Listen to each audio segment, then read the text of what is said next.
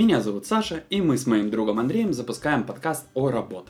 Наша главная цель – дать слово представителям разных профессий, чтобы они рассказали о том, как попали в свое дело, что для этого делали, какие знания нужны, а что наоборот делать не стоит. Главная цель подкаста – помочь выбрать профессию вне зависимости от вашего опыта и стажа.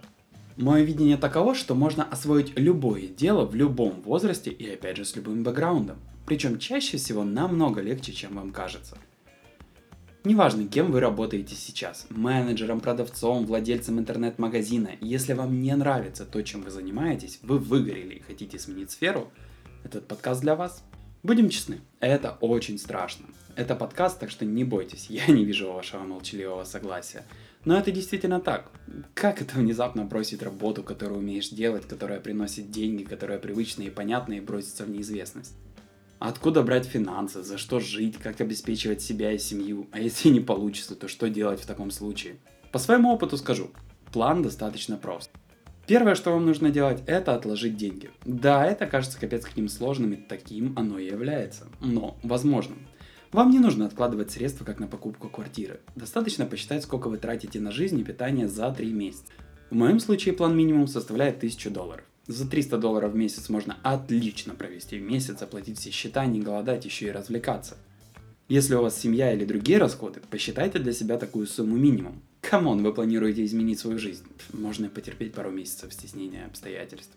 Второе – это четко понимать, что от вас потребуется для трудоустройства. Как раз для этого и существует наш подкаст. Наши герои расскажут, с каким багажом знаний их взяли на работу, сколько они зарабатывали в первый месяц, какая у них была загрузка. И дальше останется лишь начать планомерно изучать базовый минимум и готовиться к смене работы. Третье. Начните заранее рассылать резюме. Не нужно увольняться с работы, чтобы искать новую. Делайте два дела параллельно. Да, качество вашей работы на основном месте может снизиться. Скорее всего, так и будет. Вам придется брать отгулы, выделять дни для похода на собеседование, уходить иногда пораньше и всячески стараться не спалиться раньше времени. Ничего страшного. Помните, работа – это место, где вы обмениваете свое время и знания на деньги. Это основное. Потому если вы планируете поменять сферу, с головой нырнуть в новую для себя специальность, не парьтесь. Да, качество работы снится. Да, возможно, вам устроят выволочку.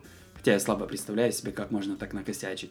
Но даже если это случится, пофиг. Скоро вы будете на своей работе мечты.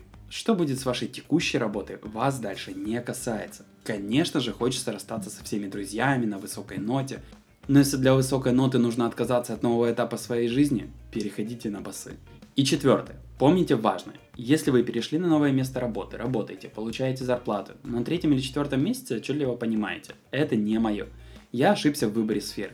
Что ж, хм, мы всегда можем вернуться в свою старую сферу, в другую компанию, благо монополистских сфер у нас пока что нет и дать себе еще полгода, чтобы найти другую работу мечты, не такая уже проблема. Тут у многих начинается ступор. Как же это так, мол, мне бросаться из крайности в крайность по разным сферам? Да, черт возьми, вы не родились со знанием всего. Вы вряд ли вышли замуж за свою первую любовь в садике. Вы перепробовали тысячу блюд, прежде чем понять, что вам нравится что-то конкретное. Макароны по-флотски, например, как в моем случае. Вы пробуете кучу вещей, от музыки до людей, чтобы найти то, что ваше, сформировать среду, в которой вам будет комфортно. Почему с работой должно быть иначе? В школе нас не учат профессиям, не рассказывают, кем можно стать, когда вырастешь, не учат базовым вещам. Что это значит быть взрослым? Так откуда у вас могут быть такие знания с детства? Все правильно, их нет. И пробовать, ошибаться, еще раз пробовать – единственный верный путь. Но у вас есть преимущество. Вам уже не 10 лет. Вы уже взрослый человек, который может смоделировать у себя в голове ситуацию, может проанализировать, что он хочет. Так используйте свой мозг. Определите себе направление, будь то точная наука или творческая работа, сферу деятельности, дизайнер, артист, наладчик сетей, программист, и потом точную целевую специальность. Попробуйте раз, попробуйте два, у вас в любом случае выйдет. Мы живем не при СССР или в Южной Корее. У нас частный бизнес владеет миром и нет никакой базы данных, проваленных резюме или записи в личное дело. Если вас не взяли в четырех компаниях, это не значит неудачи в пятой. Пробуйте, пробуйте, пробуйте, пробуйте. А чтобы ошибок было меньше, существует этот подкаст. Вначале я планировал рассказать о своем опыте работы в этом стартовом подкасте, а получилась какая-то мотивационная речь. Но на самом деле это самое-самое главное, чтобы вы понимали четко простую вещь. Никто не может силой вас удержать на нелюбимой работе. Это первое. Вы никому там ничем не обязаны. Вы просто приходите, делаете свое дело, получаете за это деньги, и все. В этом и состоит суть работы. И если вам она не нравится, если вам она надоела, у вас нету никаких прямых обязанностей перед своим работодателем, шефом, начальником отдела или кем бы то ни было, кроме тех, за которые вы получаете деньги.